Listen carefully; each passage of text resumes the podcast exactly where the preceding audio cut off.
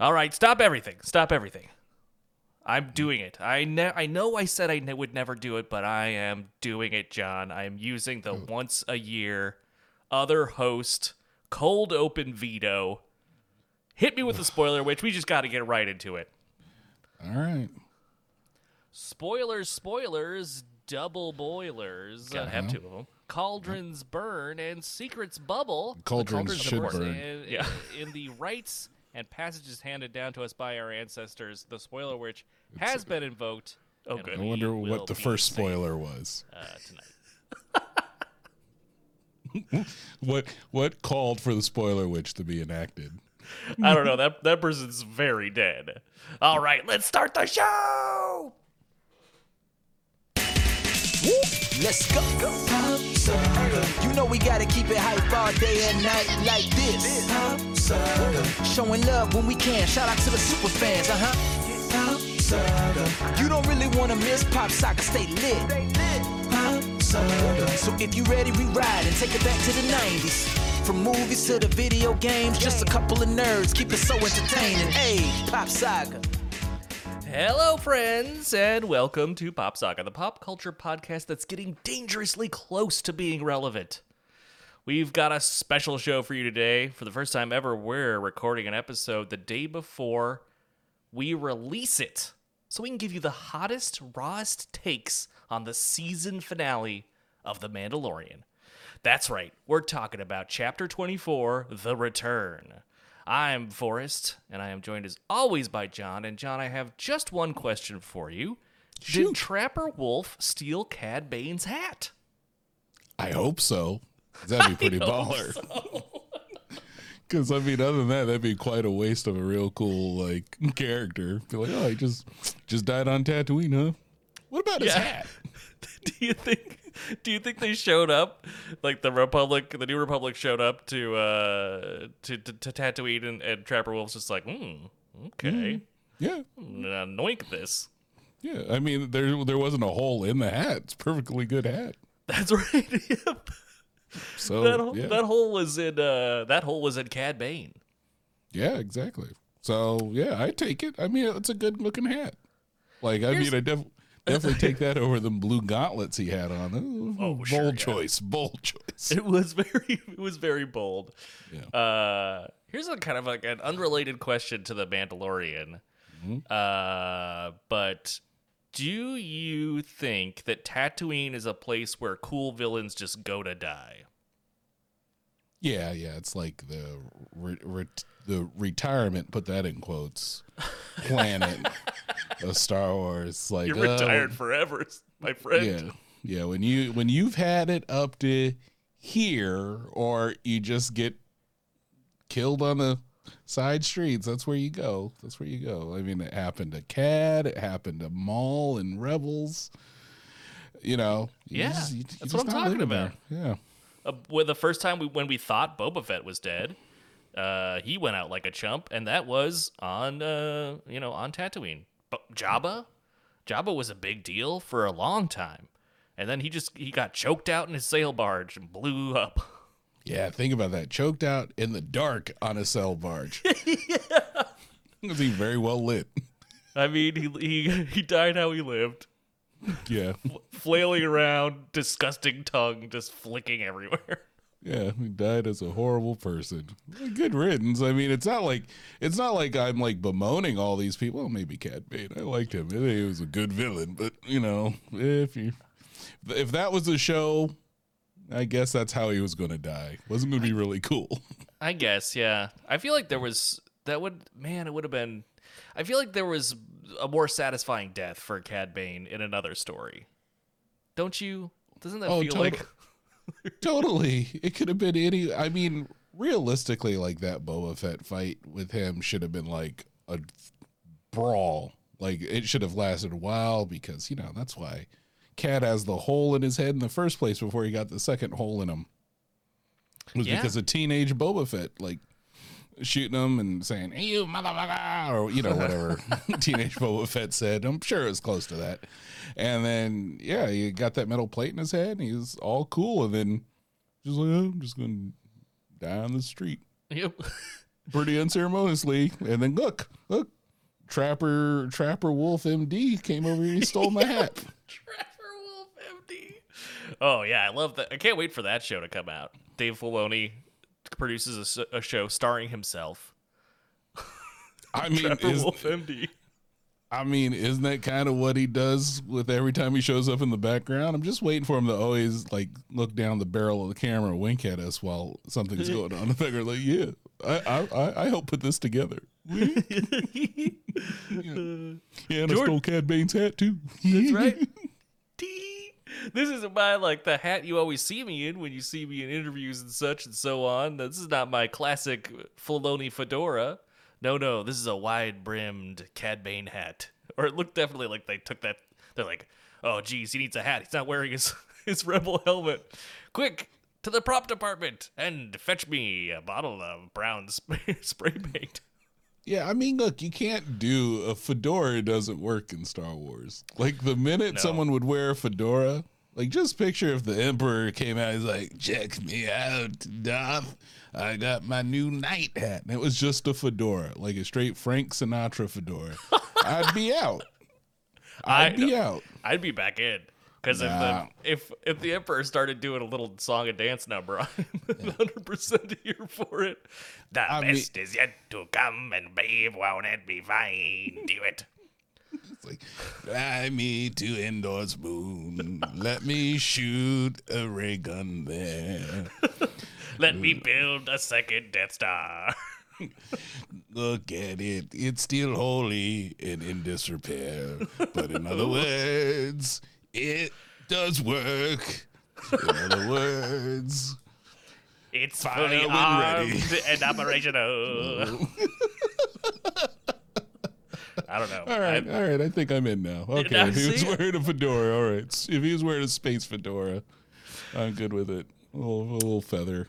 Yeah, and I think we could definitely pitch that to Dave Filoni because it has a fedora as part of it, and it kind of makes the fedora canonical Star Wars. And I feel like that he would appreciate our working his sort of personal aesthetic into the guts of the story, or the bones of the story, I should say.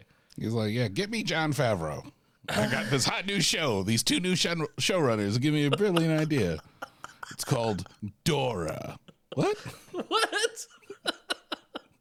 Like Dora the Explorer? No, like Fedora. It's the whole thing. It's an anthology series that follows a fedora around as it appears in every single important point in Star Wars history. I like it. Escape in my moment of triumph. But it's on an escape pod shooting out of there. Yeah, exactly. Yeah, he's like, oh, I better escape, and he runs the escape pod. Well, better put my fedora in first. Whoops, I hit the launch button. No, he ends up in Hoth. Ooh, now we're talking. Yeah, it'd be that. I would watch that. I'd watch the anthology adventures of a fedora in space, especially if it ended with the Emperor doing Frank Sinatra style show tunes. Your tauntaun will freeze before it reaches the first marker. Then I'll see you in hell. Oh, look, a fedora. Exactly. This fits really well. It's almost like I've won it before. Wink. Da, da, da, da. This plays a little. Nice little sting for it. I don't know. I feel like we're really. I think we've surpassed the Filonis of the world, and we're on to we're Fahey territory. Oh, easy. We're building a cinematic universe that's like interconnected with a complex web of interesting references. In ways no one has ever seen before. I just have one request. If we're gonna Fahey. Uh-huh. I want one half of the hat, and then you get the other half of that hat. I like that. Pick whatever side. I don't care if it's right or left. I just want half a ball cap. Okay. Okay. How about this? I get the brim, and you get the... Is this because you don't look good in hats? That's right. I've got a real weird shaped head. Hats don't fit me. Fair enough. All right. I'm going to glue that to a headband. I'm going to be a maniac. You look like a slot lizard in Vegas wearing your sun visor. Oh, yeah. But way worse. And I'll just come up and be like, all right, take me seriously, Hollywood. Well, every time I'm complaining about the sun being in my eyes. Exactly. God damn it, the sun's still in my eyes. His hat is pointless. I thought he was wearing a hat backwards, and then I saw him walk away, and it was still... There was backwards. No bill. This is so bizarre. It's still backwards. What's going on? He's really redefined hat wearing. Yeah. I mean, it's not practical, but he can pull it off. So little is. Well, these days. I'm for it. All right. Show's over, right? We good? Yeah.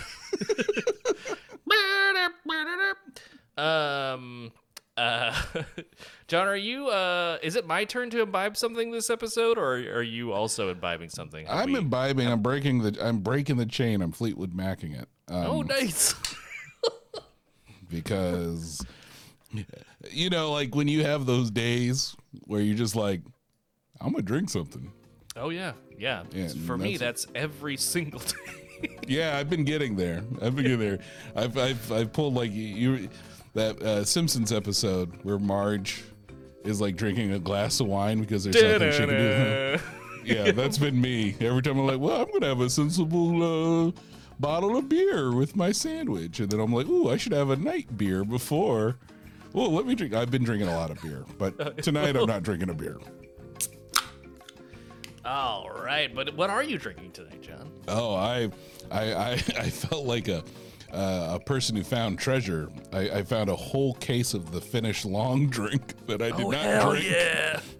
Love that Finnish long drink. Yeah, and I had when I went to Hawaii, I had one that was cranberry. So now I'm going to be on the lookout for that. Ooh, I have not seen that in my neck of the woods. That sounds good. Yeah, like and the best part is my brother-in-law gave me one of those can koozies, you know, like the ones that you put stuff on it from his work. Sure, yeah. So I'm drinking out of it, so it still stayed cool. That's that. And you're living the dream over there. I'm living in the future, my friend. The future. You are. You're living in the future. We're going to talk about the past. I am keeping it real basic today. I'm drinking a light beer that has caused a little bit of controversy with a certain group of people lately. I'll just leave you at that for you to fill in the blanks. But that's what I'm enjoying this evening, trying to keep it slim. And as far as light beers go, there really is only one that's even halfway decent. And it's this. I mean, that's fair. I mean, I guess a lighter beer would just be water. Yeah. Or Corona. Oh, zine! Or Corona. Yeah, I mean, it's not that bit of a zine. I put down like 7 Coronas the other night, and I was just like, did I drink a beer? Well, I feel bloated, and my mouth tastes like a shoe, but I feel exactly the same inebriation-wise as before. Corona. Tastes like Jack's in my mouth. Tastes like butt pennies in my mouth. Yeah, what's going on here? Ugh, but I drank Coronas. I forgot. My bad. My bad.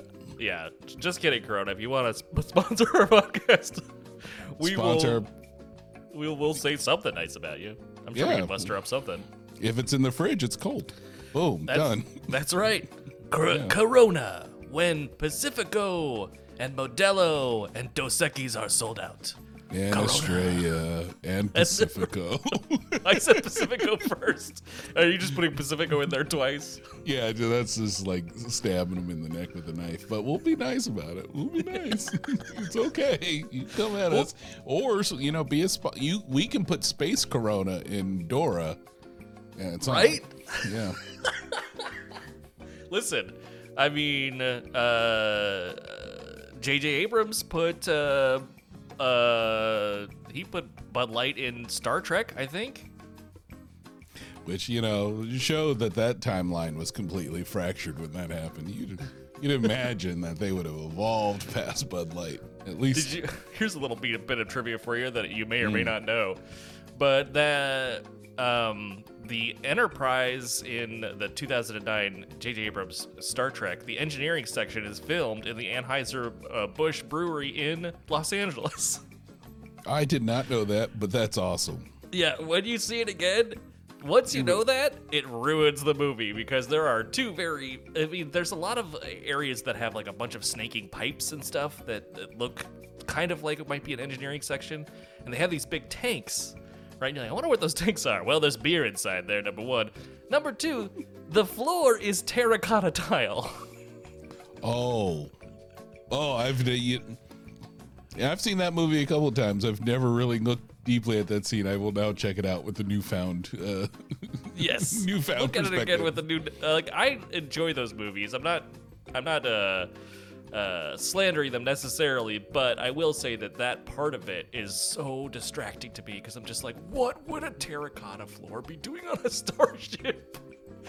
I don't know. When you said pipes, that immediately made me like, they still use pipes in the 24th century? Yeah, you gotta ship all that energy around, you know?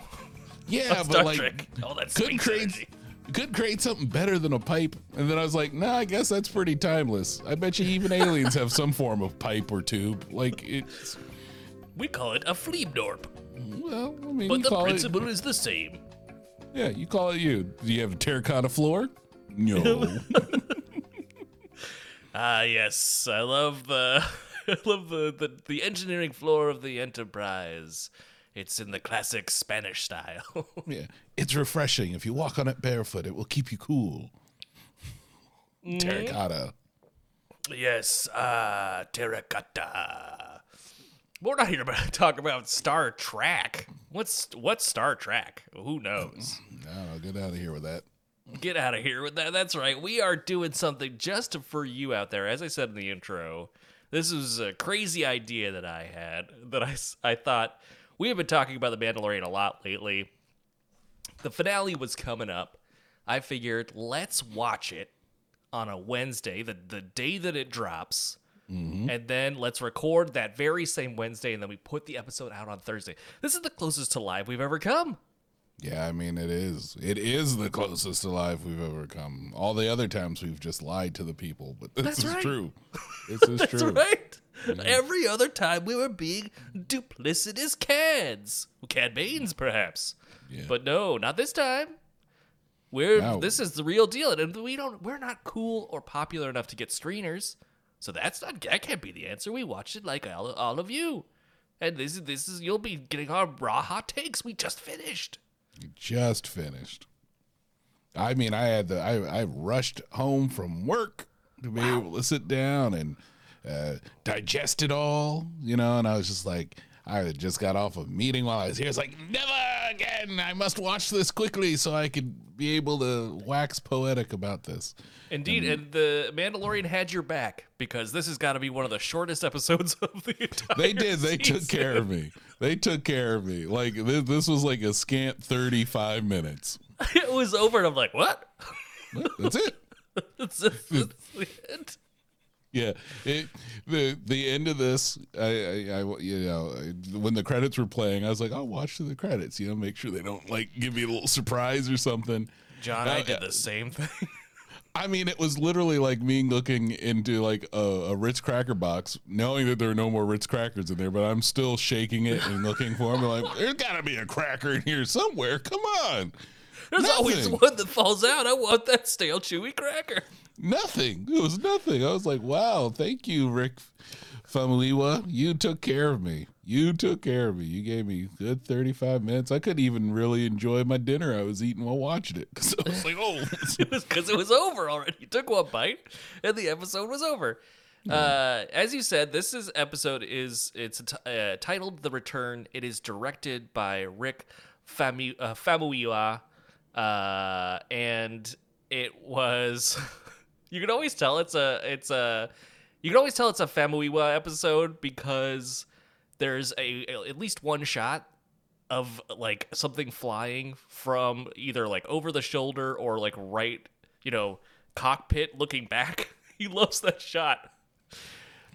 you know, it works in this instance because you have a bunch of people dressed up like jet fighters almost, you know, like they all got these cool helmets. They're meant to cut through this stuff. So getting really close to the action, that's been actually like the hallmark of this whole season for me, was like more up close, more dog fights, more like, yeah, let's just get in there. No grandstanding. Let's just get in that mess. But yeah, he's a really talented director and does a great job with action. He just has that signature shot. You can always tell it's one of his episodes. I don't even know.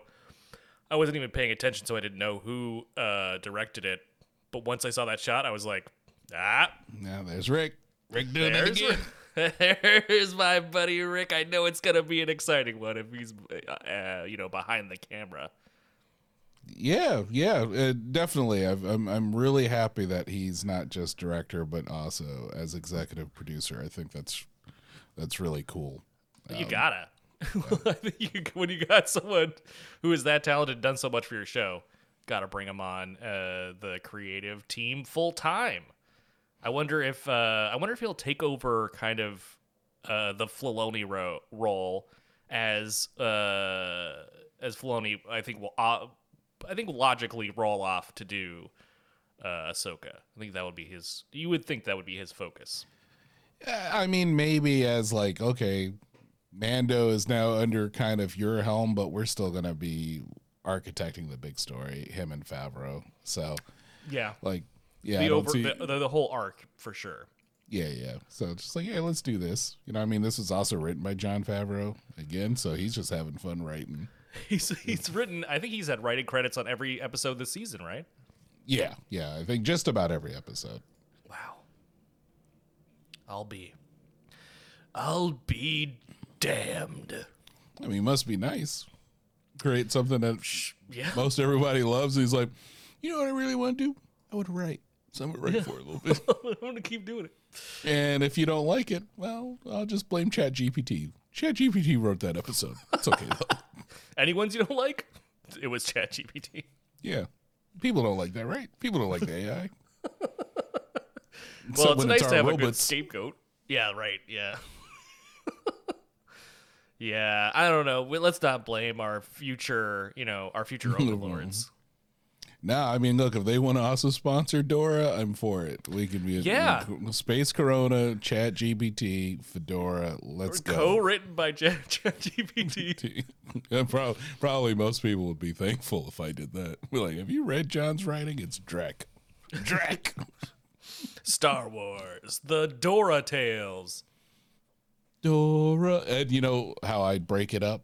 I wouldn't do any sort of instrumental music. It would be like the Enterprise. Be like, it's been a long, long time, and that would be the song for Dora. You do the same one? Yeah, maybe, but maybe like get like the Mighty Mighty Bosstones to cover it or something. No, I don't know. You wouldn't. Here is Dora the show. It's a show about a hat. It's a hat that goes in space. It's also in Star Wars, Dora the Hat. I like it. Damn, print. This is gold. It's about time for ska to come back around, right? Like, you know, oftentimes trends are cyclical. It's time for ska to make its big return. Dude, you remember Dark Knight, like Dark Knight Rises or whatever, when he goes in, he's got like that lucite cased Batman suit. Uh-huh. That's by Zoot Suit. So we're ready. It's ready. Yeah. You go down to the Zoot Cave. You got a wallet chain. You got a fedora, appropriately. Exactly. Enough. Yeah, I got my cane. I got my pants with pleats. I'm ready. I'm ready. The show's called Dora. Bobby, another bottle of blue milk. Yeah, I mean, literally, just open doors over like Zoot Suit Riot. And I get ready, and I'm good to go. Yeah. Oh, that's the code name? That's like the secret phrase that you would say into... Oh, that'd be kind of cool. No, I was just thinking when it opened, it would just like lightly just say, Zoot Suit Riot. Oh. It's just a sting that plays to get you in the mood. Yeah. Oh, I have to get ready to wear the Zoot Suit. You got to be in a state of mind for a Zoot Suit. Never had to knock on wood. Remember that one? I did. I did. That's why. Yeah, that's why I really enjoyed it. But I figured they could cover the Enterprise theme song. Were you just skanking just now? I was. You didn't hear. Hopefully, you didn't hear any wood creaking in the back. Okay. Yeah. Oh, wait. Hold on. It's been a long road. Well, hold on. Tanya's yelling at me. She's telling me to stop skanking. No. She knows the sound all too well. You can tell. Like, bits of the roof flake off. It's pretty bad. I shouldn't do it, but I do it anyway. Because damn ska music forever, ever. I'm telling you, Tanya, ska's coming back. Nothing's going to stop it now. Nothing's going to get in its way. Nothing's going to get in its way. Yeah, that's really going to heal the divide in America, I think, is the return of ska. Everyone linking hand to hand, skanking to madness. Welcome to ska. It healed the world. Skanking around with suspenders and a fedora. Dora coming May 17th, 2007. Disney Plus. Anyway. Yeah, so what you think about this episode? Yeah, let's get into it. Let's talk about it. We open raw, kind of like a nerve. Let's go. Exactly. We open in media res, kind of, from the last time that we saw all our Mandalorian friends. We're still on Mandalore. Things are still looking dire. Din is looking for Gideon. Then we got Bo-Katan just kind of flying all over the place for a little bit. And we have, you know what really struck me about this episode? Why do you have an episode in this season where the Mandalorians run out of jetpack fuel very soon after leaving to chase that kid? And then in this episode, unlimited jetpack fuel for the entire thing. Not a person runs out a single time, and they fly for a good, I want to say, 20 minutes of this 30-minute episode. Well, they're on Mandalore. So that gives them extra fuel. Yeah. Yeah, come on. It scoops Mandalore air, and just converts it into fuel. Either that or they topped off right before because they knew they were getting a battle, except for like the Cultalorians. You know, maybe they didn't have as much fuel because they were on a water planet with no ships. I guess. I mean... Axe flew all the way to space. I didn't know he was going to go to space. Well, I mean, thought they were going to have a ship up there or something. He was just like, no, I got to go. I'm going to go through the stratosphere. It's going to take 2 hours. Yeah, well, I mean, remember, that's where they left off the fleet. So he had to go up to them. And he couldn't call through the ionized air. So he had to breach the dark clouds and get to the ship, and then immediately tell everybody, get the fuck out of here. I'm going to make a brave sacrifice. Just kidding. Wee. You know what? I'm giving Nax my thumbs up of the week. Does he get the MVP of the episode? I think so, because you know what? I'm like, why are you staying on this ship? You got a rocket. And I was like, oh, cool. He's just self-serving enough to get himself out of there. Good on you, Axe. Yeah, good way to go, Axe. I mean, I thought he was going to do a holdo, to be totally honest. Well, he kind of did, but I guess then he kind of did. It was That'd be great if he set it to go to light speed right before it hits the base. Holy shit, that would have been dope. But I mean, that was like a slow-mo holdo. Yeah. It was very like... Ooh, I like that. That has a nice ring to it. Slow-mo holdo. Or slow-do. Slow-do. Because it wasn't very fast, but it was just like, hey, that'll work. I'll take it. Yeah, actually, this predates the Holdo maneuver, yeah. So I should have called it the Axe. Looks like Holdo owes Axe some residuals. Yeah, Holdo ripped off Axe, and now it's canon. Yeah, I don't think he's collecting though. Oh, did you like when Bo-Katan poochied herself in the hallway? She really did. She's like, the director or like the creative team's like, oh no, she would definitely be caught in that explosion. Let's just like select translate. Just like so awkward, but I'm like, nice. Use the rocket packs for it. Here's one of the things I noticed in this episode, and I wonder if you kind of got the same impression, but do you think Giancarlo Esposito was not there to do his parts? Because there were some scenes that looked like they were really just his head kind of superimposed on someone else in that suit. I mean, he might have been like doing that whole like Far Cry 6 or whatever when this was going on. So they were like, just put a green cape around me and record it. My performance will be better. Yeah, yeah. Maybe he was just at the barber when he did his scenes, because there was just a couple things where his face looked really awkward.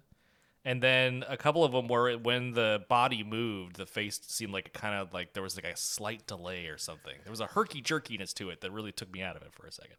Yeah, I mean, also he wasn't really helmetless too often, so you might be right. They might have done that in this. Put somebody else in the suit. I really enjoyed. I love Moff Gideon. I really enjoyed that character. I love how much Giancarlo Esposito really. He really hammed it up and chewed the scenery in a way that I want all of my Star Wars villains to do. I like that kind of hammy performance, and just want to say, you know, spoiler alert, but we won't be seeing him again. I mean, or won't we? We won't. I don't. Well, maybe, but maybe we will. We never see any of his little, his fun little creations that for some reason the Imperial Remnant refuses to take up, even though they would clearly win if they had those robots and his death troopers who, that have Beskar armor. You mean his faux DeLoreans? Yep. so in this one there were cold DeLoreans, faux DeLoreans. Hobo DeLoreans. Hobo DeLoreans, yep. And then or Farmer DeLoreans, we find out. Yeah, or Farm DeLoreans. Yeah, that sounds like a farm to your house type of app. Yeah. Hey, yeah, gotta get Farm DeLorean. Yeah, use Farm DeLorean. When you want fresh grown plants from under the glassed planet of Mandalore, Farm DeLorean. From farm. Delivered by DeLorean. I mean, a Mandalorian. Yeah. Oh, that'd be cool, though. Here's your farm box, Marty. Marty, how many coconuts did they order? It's a kid's coconut. Didn't order any. Oh, geez, that would be a bad farm DeLorean order if they gave you coconuts and you didn't order them. Yeah, I mean, who's really delivering coconuts? Who is ordering? Do you get, like, if you got a whole coconut that you have to break open yourself, that's the last time I'm getting a farm-to-table box. No, straight up. I'm going to tell you that coconut's just going to end up in the trash. Like, I'm a city kid. I am not equipped to deal with a coconut. I have no idea if you hammer and chisel it, throw it underneath a train track. I have no idea how to open a coconut, and I don't want to know. You do need a hammer, usually. Yeah. Yeah, you want to drain that milk out of there. Like coconut milk. I rent, Forrest. I rent. You think I got a hammer? Get out of here. Come on. I don't need a hammer. What are you talking about? The hammer is the people I call and tell them, hey, I need you to fix this. And I'm sure you have a hammer, which will probably solve the problem. I have a coconut and I have no way of opening it. Is that how you like when you're trying to get quotes for some construction product, you're like, beep boop bop, hey, do you have a hammer? Well, you're hired. I guess. All right, you've got the job. What job? I like the cut of your jib. You sound responsible. Oh, a hammer, you say? What? I'm going down Tanya. Tanya, he has a hammer. We're set. We're good. I got the best in the city, Tanya. Don't you worry. He's got something they call a hammer. Yeah, I think there's a umlaut in it, but might be a powerful hammer. I saw it at IKEA once. But yeah, no, yeah, I guess maybe it was like CG Esposito for most of it. But I mean, what do you think about this? His plot, to just make versions of himself. yeah, interesting thing that he's trying to do here. You know, I guess people who have made clones in Star Wars have historically kind of made weird choices. Like, with the Emperor's case, it makes a lot of sense. This was Plan Z, you know. I'll never get thrown down a pit, but if I do... I'm ready for it. I've got something set up. I killed all those Kaminoans. Whoopsie doopsie. I probably shouldn't have done that. That would have been really useful.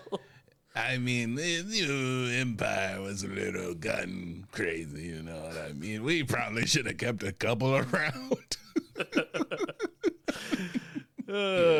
Yeah, so that makes a certain amount of sense. But then we speaking of the Kaminoans, that they were just like, here's a guy who's, I guess, a good bounty hunter. I don't know. He really farms out a lot of his work. Maybe he padded his resume, but we're gonna make a whole army based off of him. And then Giancarlo Esposito's like, who's better than Moff Gideon? Fucking nobody. Yeah, we're going to get like 10 Moff Gideons, and we're going to be force-choking people, and it's going to be awesome.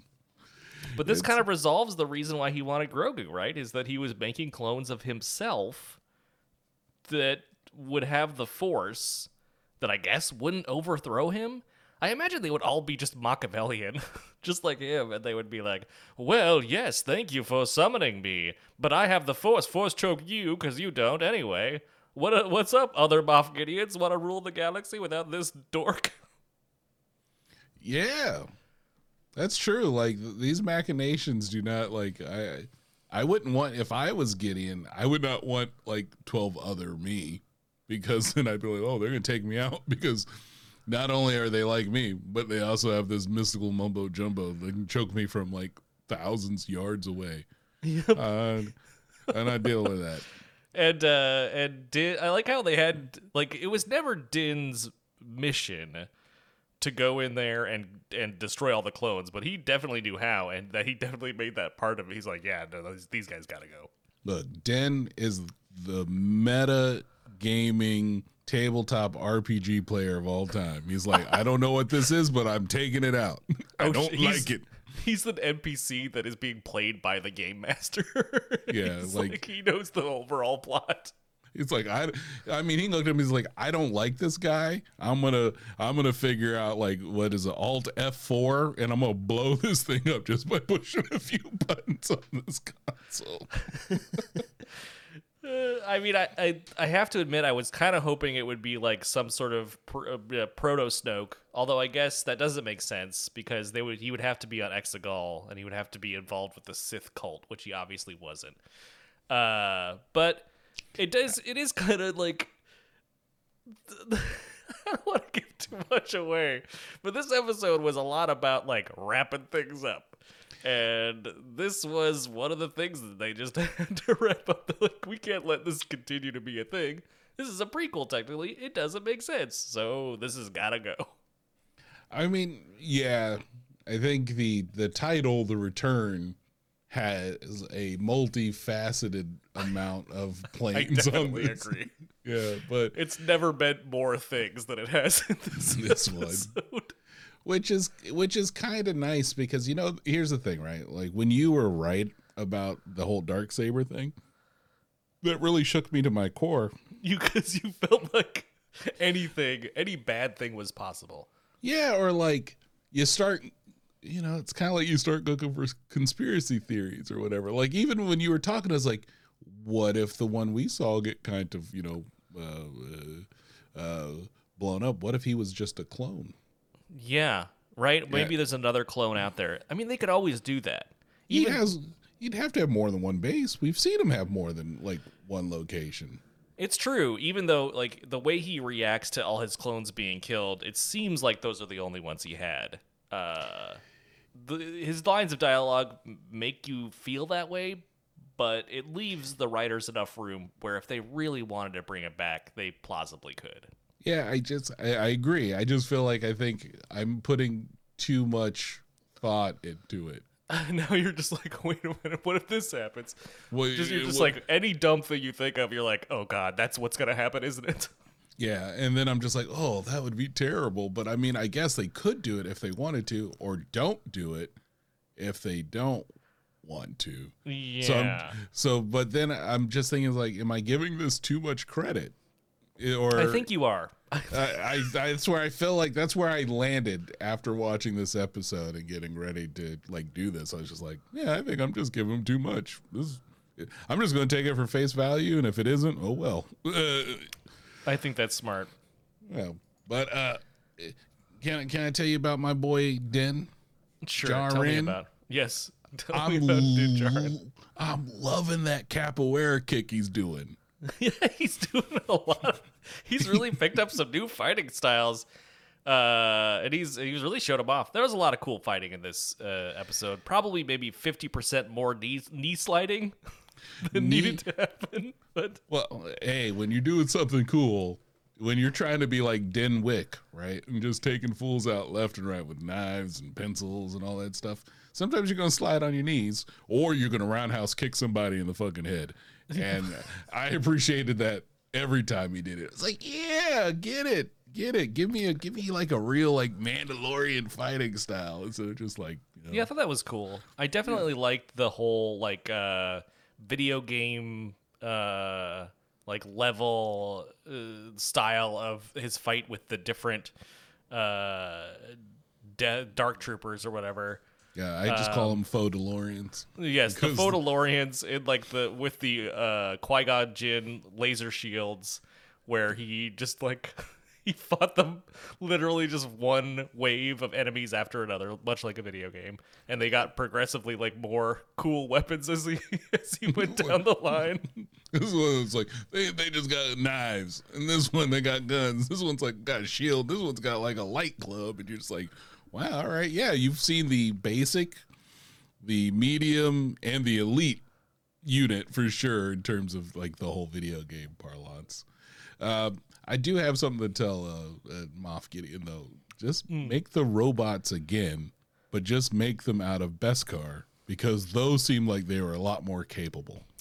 Right? Yeah, those things seemed like unstoppable killing machines, and imagine them with Beskar, he would have easily won. But no, he was like, he got a bunch of jobbers in there because I guess these are the reinforcements he was sent, right, from the Shadow Council of the Imperial Remnant. No, the only reinforcements he got was the TIE Interceptors and the Praetorian Guards. I thought he also got like a squad or something. I mean, he might have, but it wasn't the faux DeLoreans. The faux DeLoreans was his whole thing. That was that. Like, you can see that he's like one of those dudes, you know, who was doing the whole ISB thing, and he was in charge of like, you know, crushing Mandalore and stuff like that. But he fell in love with the culture, and so he really immersed himself in it. And then he appropriated it. And then he immediately appropriated it. And then that's very Gideon. Yeah, it just feels like that's his thing. So he's like, well, I'm going to take these stormtroopers, but I'm going to put them in Mandalorian armor. Because they were not Mandalorians. They were just dumb stormtroopers who are slightly more protected. But they look kind of neat. Like They look pretty cool. Yeah, I think it was a good like blend between like probably late era Empire and like First Order trying to figure out what their shit's going to look like. Yeah, it kind of... It was an interesting choice. It sort of reminded me of those Mandalorians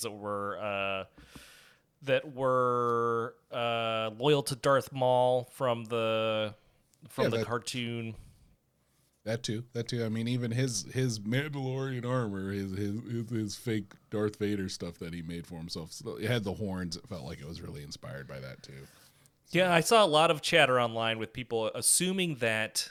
They assumed two big things. One, that Darth Maul was going to be involved somehow, because we saw him in. Although, no, he's died. Definitely dead. He died in Rebels. Yeah, he's definitely for real dead this time. But also, then like they were assumed. A lot of people. People were thinking they were very clever, much like we do sometimes on this show. So I'm not saying that it's that anyone did anything wrong or bad, but people were saying, "Oh, wait a minute, the armorer has horns. Darth Maul had horns. Gideon's outfit has horns. She's gonna betray the Mandalorians." I mean, look, think about giving the show more credit than it probably that would have been had. Pretty interesting. Well, I mean, the last episode was called The Spies. Right. And you're like, that's plural. That's more than one. So, like, I can infer that Kane at the beginning is the first spy. Right. And then they're like, well, how did Gideon know all this stuff with the Mandalorian? He's like, I'll deal with them. So you're like, there has to be a spy in their midst. So you just automatically look at the armor because they then make the armor do the most shady things. Like, yeah. You know, they're doing the eye shots, the slow roll, all this stuff, making you think, yeah, it can't be this easy. She can't be the spy because it's too telegraphed, but she has to be the spy. And then this episode, don't worry about them spies. We're not even. What spies? What spies? That meant something complete. That was a dark, deeper meaning that we won't ever go and do. So let's just forget that was the title for that episode. And instead, let's just focus on Mandalorians fighting faux DeLoreans and hobo DeLoreans all in close proximity. In the skies. Hey, take to the skies. I was for it, especially when, like, Bo-Katan's slicing fools with the dark saber, like, while flying around. I was like, that's cool. And then getting hit in the fucking head with a hammer. That armor is like, I'm never picking up a gun. I don't need it. I got this hammer. The hammer looked real dumb against a crocodile turtle. But flying through the air against people who can't really be hurt by blasters, it seemed like a genius move. Yeah, yeah. Everyone should have gotten hammers. Yeah, I think that should be just standard kit. That'd be the first thing I'd start off. Be like, okay, look, y'all get your blasters, your little whistling birds and all that stuff, but we're also equipping y'all with hammers, and you will hit people because the thing that we've learned through a galaxy far, far away is blunt force trauma does work. Yes, when all else fails, it doesn't matter. You still got a noodle in there with a little brain in it that's sloshing about, and if you knock that thing hard enough, anyone's going down. It doesn't matter how impressive your armor is. But we got a pretty epic fight. Beforehand, we got like a little bit of I don't know. I guess it's exposition to show us, hey, Mandalore might not be so bad off after all, because the Mandalorians that were abandoned on Mandalore have planted cave gardens with indigenous plants, and they have grown just fine. Bo-Katan is shocked. She's only seen it in the Dome City Gardens, but no, they say all it needed was a little space to grow. Wink, wink, overpopulation or city density problems. Real commentary on something. I mean, definitely was. And I mean, I guess I'm here for it. I guess I'd eat cave algae. Why not? I got nothing better to do. I mean, I guess this is when we go back to Mandalore someday. It's going to be all green and they'll be like, oh, we told you it's possible. Now here it is. Big fight ending with. So what did you think of this final fight with Moff Gideon? I mean, I thought it was fitting who was originally fighting him when they traded off, right? Like, yeah. Din was there trying to fight him and stuff, but my favorite thing about Din is that he's very consistent. Like, you know what he likes, you know who he wants to protect, and he doesn't really give a shit about anything else. Mm-hmm. So then when it was like Bo-Katan and Gideon fighting, I thought it was fitting, right? She like lost the planet to him. He did the whole night of 1,000 tears. I'm sure he named it that too. You know, he's like, I'm sure they're crying down there. And I thought the fight was, I thought the fight was fine. I think it really picks up when it's like all three Mandalorians, like getting together, Yeah, that was interesting. I like that. I think it was good. I was a little underwhelmed by it at the end. And I'm not sure if I can really put my finger on why. Maybe it's because the explosion killed Gideon, and there wasn't sort of a more satisfying, end by the hand of one of our hero characters. I like all the Grogu stuff. I like him finally using the Force a lot. I thought that was cool. But the fight itself, I was a little bit like, something about it didn't quite hit for me. I think it was fine, like you said, but I think maybe my expectations were too high after him being built up as a character for so long. He got his ass beat in season 2 though, so it was just, wasn't like. Yeah, that's true. It wasn't like the appropriation stopped at like the armor and shit. It's not like he learned how to fight like him. He did everything he could. I mean, look at all the Fodalarians who couldn't fight for shit. They really couldn't. Here they are. They got this cool armor that's damn near blaster proof, but everyone's just shooting them in the necks. We're shooting them with their knees, you know? So I'm like, he didn't really learn how to fight. I think, again, I might be reading deeper into this than actually was there, but I like them fighting together because that's kind of the message of, the Mandalorians have always, infighting has always been the thing. And them kind of coming to that realization that they are, she's been saying it for a while, but this is the first time I felt like it was meant. If that, you know what I mean? Like that she's like, us Mandalorians fight better together, and watching the three of them fight them, even seeing Grogu do like the Force pushes and like sliding a little bit and stuff. I was for it because at this point he did a knee slide too. It's like people saw Bo do it and they're like, dude, I want to do that. That's cool as hell. I mean, their armor does have knee pads. It just stands to reason that you're going to be sliding on them. That's all I'm saying. And Grogu might have just tripped over his really long robe. Yeah, but naturally. Yeah, hey, might have, but so in that I enjoyed it. Gideon never felt like a big bad that knew how to fight. Let me put it like that. So I was never like, I guess for me, the fight was fine because I'm just like, I didn't really expect him to be like, oh shit, we're fighting, like Donnie Yen or something, like not whatsoever. That's fair. That's fair. I think, expecting John Wick of the show is maybe not fair. And for me, I think it's just maybe living a little bit in the shadow of the season 2 finale. You're not beating that finale. Yeah, that's the thing. It's only downhill from there. There is. I'm gonna make a bold proclamation, which I shouldn't because you've been right more often than not than I have recently. I don't think you're going to have a finale like that ever again because it's so surprising. Exactly. It's been done. And it was just so like, oh my God, it's so great. It's so good. And then, so now it's just like, oh, what, Obi-Wan's going to come back and save Ahsoka or, some bullshit like that.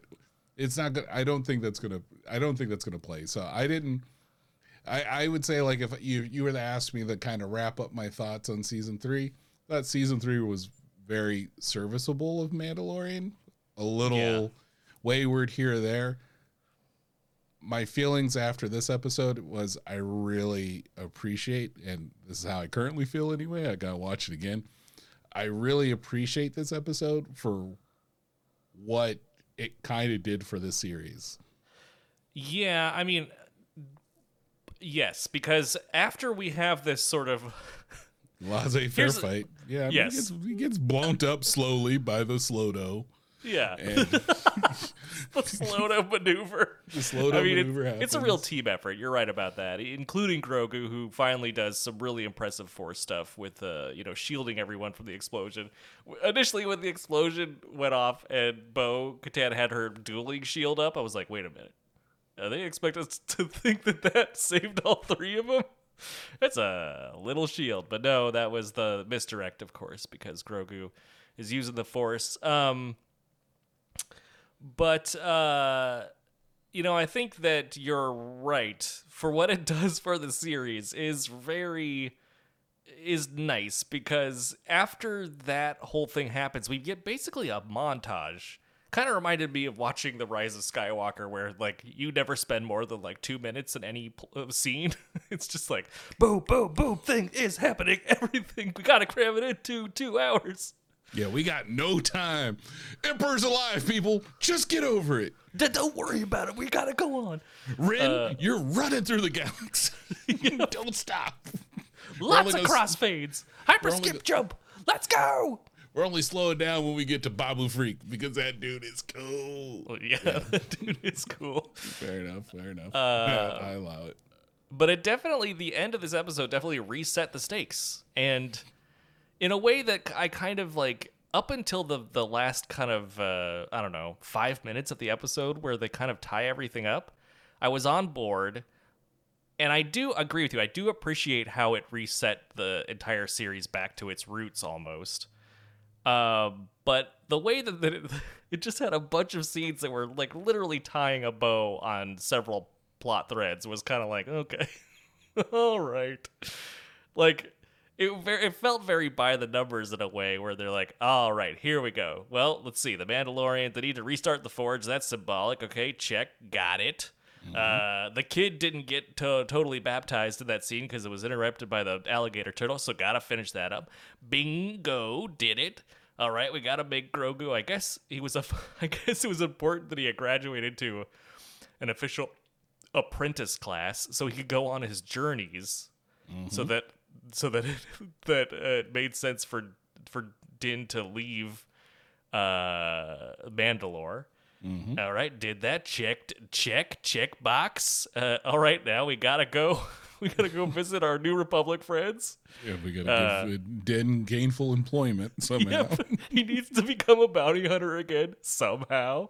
And it's like, who do you do that for? Well, the New Republic's probably not gonna send you on a bunch of duplicitous kind of things. He's trying to be a good dad, an example for Grogu. So, all right, cool. Guess what they got at the bar at. Here at the New Republic base. That's right. It's an IG unit head. All right. Yep. So we can fix up the robot everybody loves. Check box. All right. He's going back to Navarro. All right. He needs a base of operations. So remember when Grief Karga said he could settle down in a cool little house? Well, he's going to get that. Here's the keys to that. Check box. Navarro's got a new marshal. It's IG's back and it's... But he's back to his old self again. Check. Mm-hmm. It felt very sort of like they needed to run through a bunch of stuff before the episode was over. It did, but for me, it felt like there was a lot of open-ended questions that wouldn't make much sense to keep continuing this through, like. We didn't talk about it during the fight with the Gideon and Bo-Katan, but the Darksaber's destroyed. So this... Oh, right. So I did want to talk about that because this show seems like it has a penchant for just destroying all the cool stuff that's super marketable. No, but it does. But thank you for getting rid of this weird MacGuffin thing. Like, right. This has been such a thing that would definitely keep fracturing of people over a symbolic... sword, you know what I mean? Like, I'm happy that finally, and also because I didn't buy one, I'm happy that this thing got blown, destroyed, because I'm like, good, free them from that. Like, yeah, they're like, they need to explain why Bo-Katan can continue to be, because it's never challenged again, another checkbox.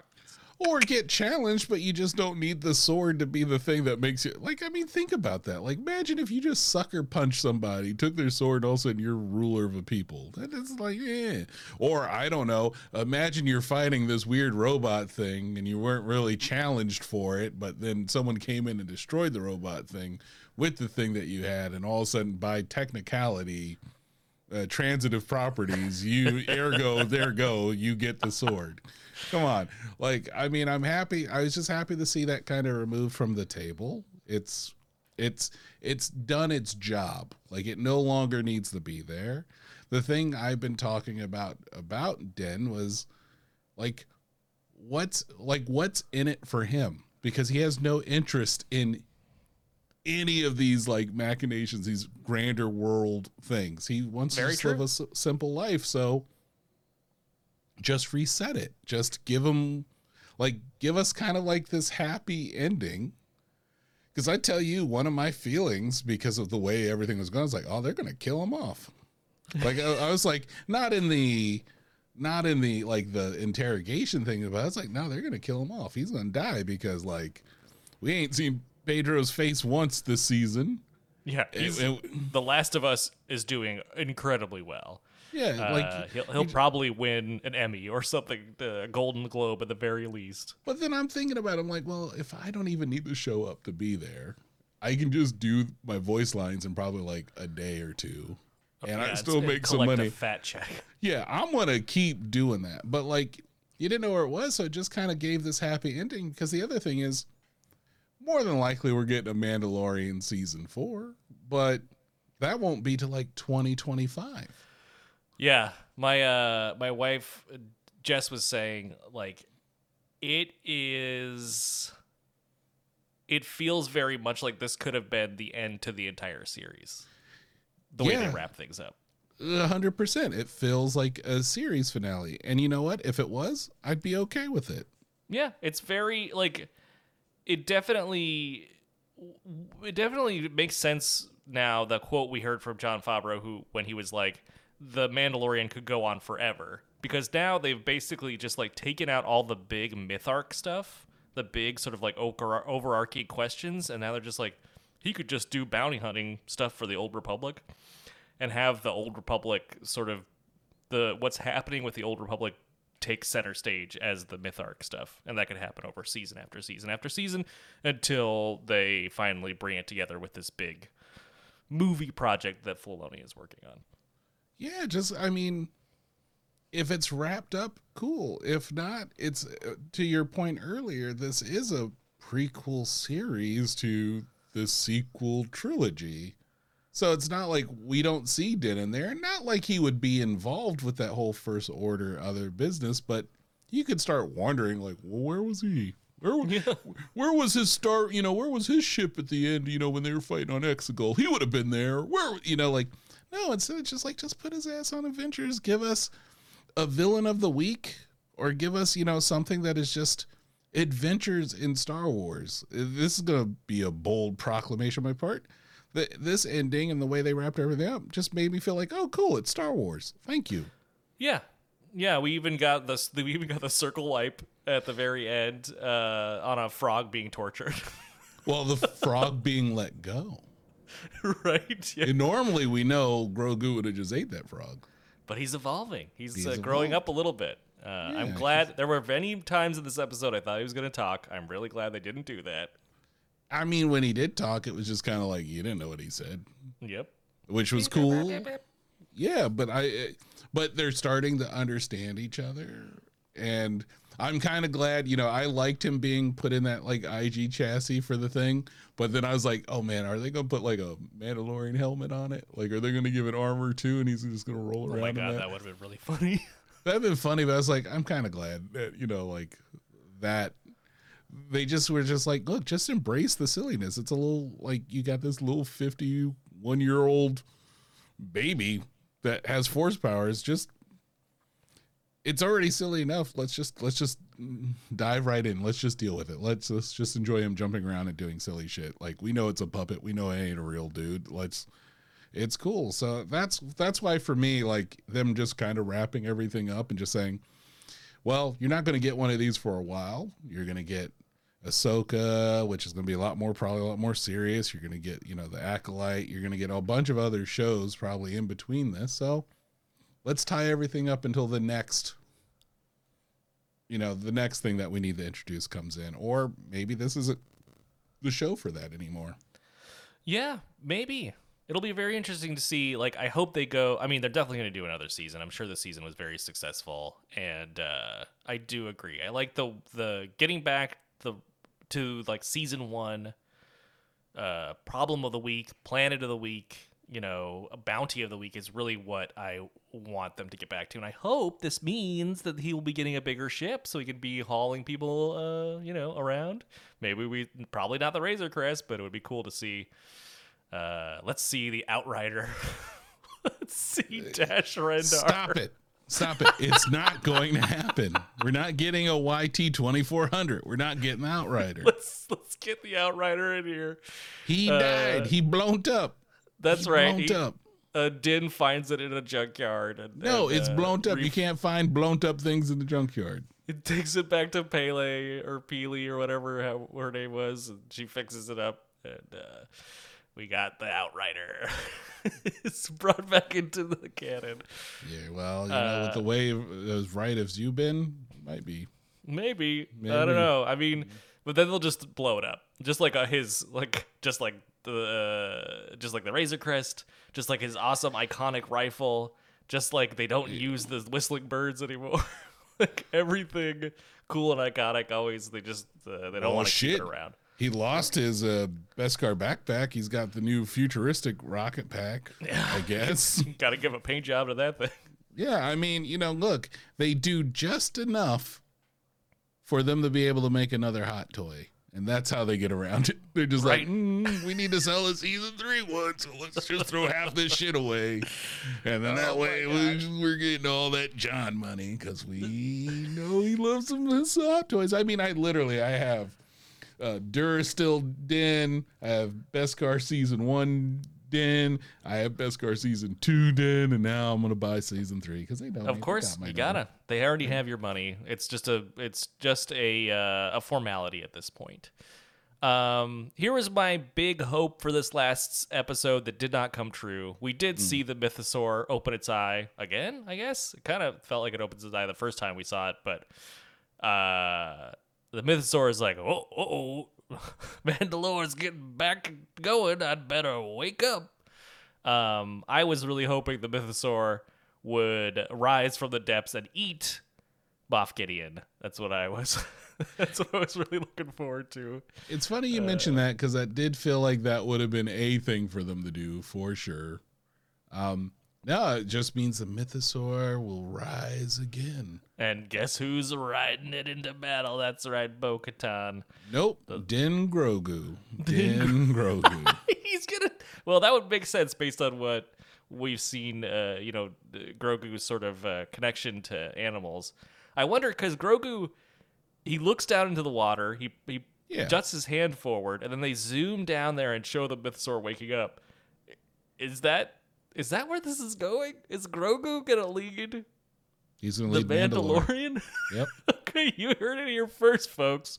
Pop Saga predicts that at the end of this the season or the end of the series, Grogu will eventually inherit Mandalore, and that's why we don't see them. Because he's the leader of Mandalore, riding around on the Mythosaur, his best friend. I'm for it. Mythosaur. That's when we find out like the Mythosaur can also like travel through hyperspace. Yep. It's like those space squids, space whales. Yep. The Purrgil, just like the Purrgil, the Mythosaur is zooming around with Grogu on its back. That's great. I can't wait to see that in the eventual Filoni movie. Surely that will be the big twist. It's going to be so cool. The Mythosaur, we're going to discover that the Mythosaur's natural weapons are the weapons that the Mandalorians were inspired by. So it's going to have real so it's got birds.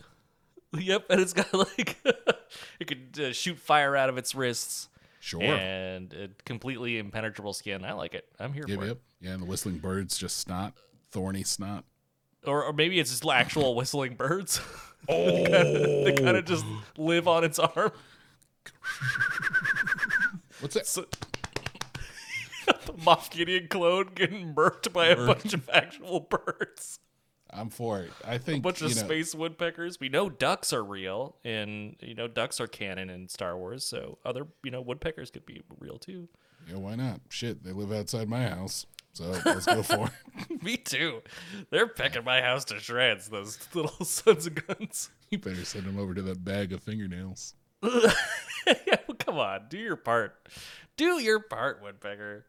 So John, what do you think? What's your final yay or nay? Did you, I think you've kind of given it away already, but, what's your final take on season 3 of The Mandalorian now that it's all over and done? It little uneven in parts, but fun. I enjoyed it. And I appreciate just kind of resetting things to make more sense for me because at a certain point I was just like, all the subterfuge and all the other things going on. Din don't give a crap about that. He just like he Din don't care. Din don't care. So let's just give me a show that literally is just, yeah, here's a episode of the week. We can have some guest stars, like, you know, just let's just treat it like The Love Boat. Every week someone new shows up. We're like, oh shit, Tom Selleck's in Mandalorian, you know, just give me that and I'm okay. Wow, this is you really kind of like the secreting Tom Selleck onto The Mandalorian, I feel like. Because we all know, anyone who listens to this show knows of your professed love for Tom Selleck. Who doesn't? He's going to show up in a red ship. It's going to be like the little Ferrari from Magnum PI. It's going to be dope. I mean, okay, that is a, you know, we didn't get, unfortunately, Jar Jar did not make a reappearance on the show, even though they fooled me because they put out a final episode trailer and when Jar Jar talked, gonna save you, Grogu. Yeah, his voice, like the Emperor in the Rise of Skywalker trailer, it was just like, oh, that's hot, and then that's how it ended. I mean, yeah, totally, yeah. I mean, I enjoyed it; it was fun, and gonna watch it again. So there you go. How about you? What you thought? I thought, much like you, I thought the season was really uneven. I thought that the writing this season was maybe the worst it's ever been. And I think that was evidenced by how many things I was able to predict, not because I'm some sort of soothsayer, but just because the writing seemed very predictable about what was happening next. But I think that the ending, like you're saying, it was a very satisfying conclusion, if maybe a little bit, one that was a little short and a little less exciting than I was expecting. But satisfying, I think, is a good way to put it. And has me hopeful about the future, the very bright future of The Mandalorian. So I think it was successful in that way. Here. Like, I mean, look, most shows don't nail their third season, but this was still a better third season than most other series. It had a lot of great world building, a lot of exciting visuals, a lot of weird aliens that I was definitely here for. Except that green dude. Fuck that guy. I know. That's very divisive. A lot of people don't like that guy. I'm a big fan. Big fan of him. Looks bad. But a lot of great ships. A lot of great ships, too. Yeah, a lot of great industrial design.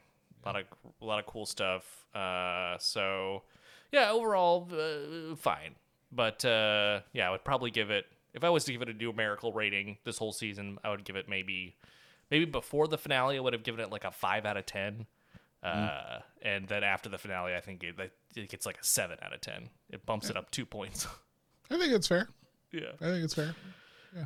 Well, you heard it here, folks. The Pop Saga score at the end of The Mandalorian is a 7 out of 10, but that's going to do it for us this evening. I hope you enjoy this hot off the presses episode coming to you, so you can find out our takes on The Mandalorian right after it airs. Hopefully you didn't listen to this before you saw it, because whoopsie daisy, we invoked the spoiler, which I feel like we're A-okay in that regard.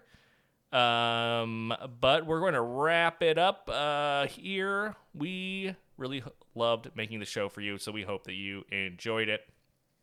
And as always, we would like to thank burtonm6 for the incredible music on our show. Check out his Fiverr page. The link to it is in our show notes. Just click the Pico link. There's all sorts of links to our different social media. We had a brand new member. Welcome to you out there. Welcome. Yeah. I don't know if you want us saying your name. But look, the Discord is popping. For the folks out there, join the Discord. That's you can literally talk to us right there, and we will talk back. And we had a lot of fun.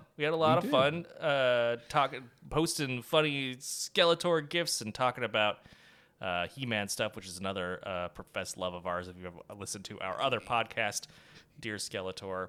You know what? In fact, you go to Discord, you can see parts of my collection, and I might make that a more of a thing where I can take more pictures around my office so people can see it. Just saying. Yeah.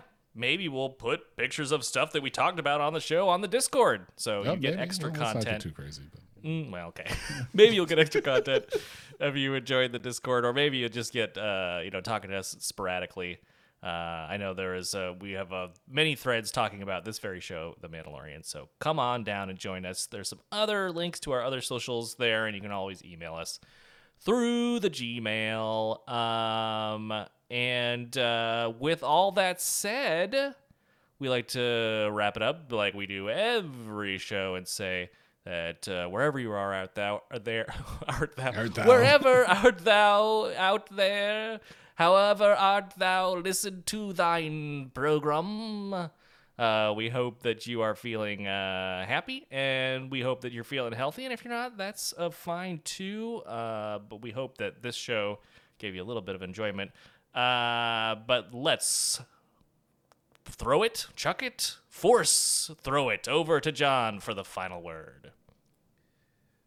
Remember, folks, only you can give yourself a first last name first. That's true. In other ways. So congratulations. You're all dens in my heart. Hey, thank you for tuning in to all my super fans. Hope you coming back again. Gotta shout out to Fresca. I know you riding with me as we pull up in the Hyundai Daly City. You want the hype? I gotcha. Gotta keep it locked right here on Pop Saga. Woo! Pop Saga, let's go.